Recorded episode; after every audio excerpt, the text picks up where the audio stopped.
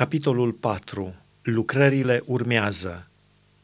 Când a auzit Sambalat că zidim iarăși zidul, s-a mâniat și s-a supărat foarte tare.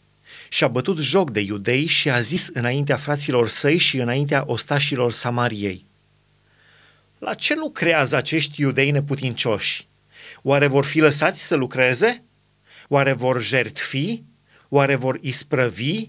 Oare vor da ei viață unor pietre înmormântate sub mormane de praf și arse de foc? Tobia, amonitul, era lângă el și a zis, Să zidească numai! Dacă se va sui o vulpe, le va dărâma zidul lor de piatră. Ascultă, Dumnezeul nostru, cum suntem batjocoriți!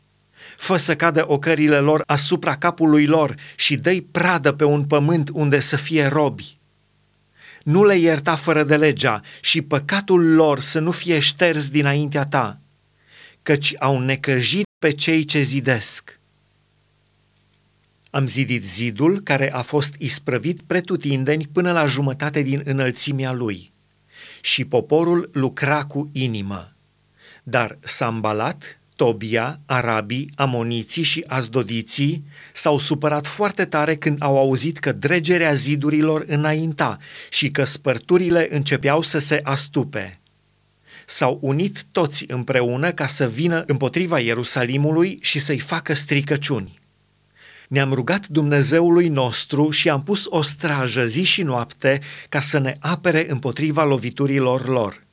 Însă Iuda zicea, Puterile celor ce duc poverile slăbesc și dărâmăturile sunt multe. Nu vom putea să zidim zidul. Și vrăjmașii noștri ziceau, nu vor ști și nu vor vedea nimic până vom ajunge în mijlocul lor. Îi vom ucide și vom face astfel să înceteze lucrarea. Și iudeii care locuiau lângă ei au venit de zece ori și ne-au înștiințat despre toate locurile pe unde veneau la noi. De aceea am pus în locurile cele mai de jos, din apoi a zidului și în locurile tari, poporul pe familii. I-am așezat pe toți cu săbiile, sulițele și arcurile lor. M-am uitat și, sculându-mă, am zis mai marilor dregătorilor și celuilalt popor. Nu vă temeți de ei, Aduceți-vă aminte de Domnul cel mare și înfricoșat și luptați pentru frații voștri, pentru fiii voștri și fetele voastre, pentru nevestele voastre și pentru casele voastre. Când au auzit vrăjmașii noștri că am fost înștiințați, Dumnezeu le-a nimicit planul și ne-am întors cu toții la zid, fiecare la lucrarea lui. Din ziua aceea, jumătate din oamenii mei lucrau, iar cealaltă jumătate era înarmată cu sulițe, cu scuturi, cu arcuri și cu platoșe. Căpetenile erau înapoi a întregii case a lui Iuda. Cei ce zideau zidul și cei ce duceau sau încărcau poverile, cu o mână lucrau, iar cu alta țineau arma. Fiecare din ei, când lucra, își avea sabia încinsă la mijloc. Cel ce suna din trâmbiță stătea lângă mine – am zis mai marilor, dregătorilor și celuilalt popor.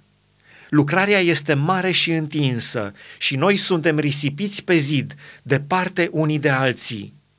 La sunetul trâmbiței să vă strângeți la noi, spre locul de unde o veți auzi. Dumnezeul nostru va lupta pentru noi. Așa făceam lucrarea, jumătate din noi stând cu sulița în mână din zorii zilei până la ivirea stelelor.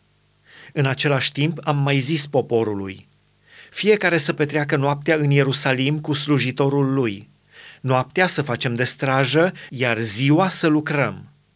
Și nu ne-am dezbrăcat de haine, nici eu, nici frații mei, nici slujitorii mei, nici oamenii de strajă care erau sub porunca mea. Fiecare se ducea cu armele la apă.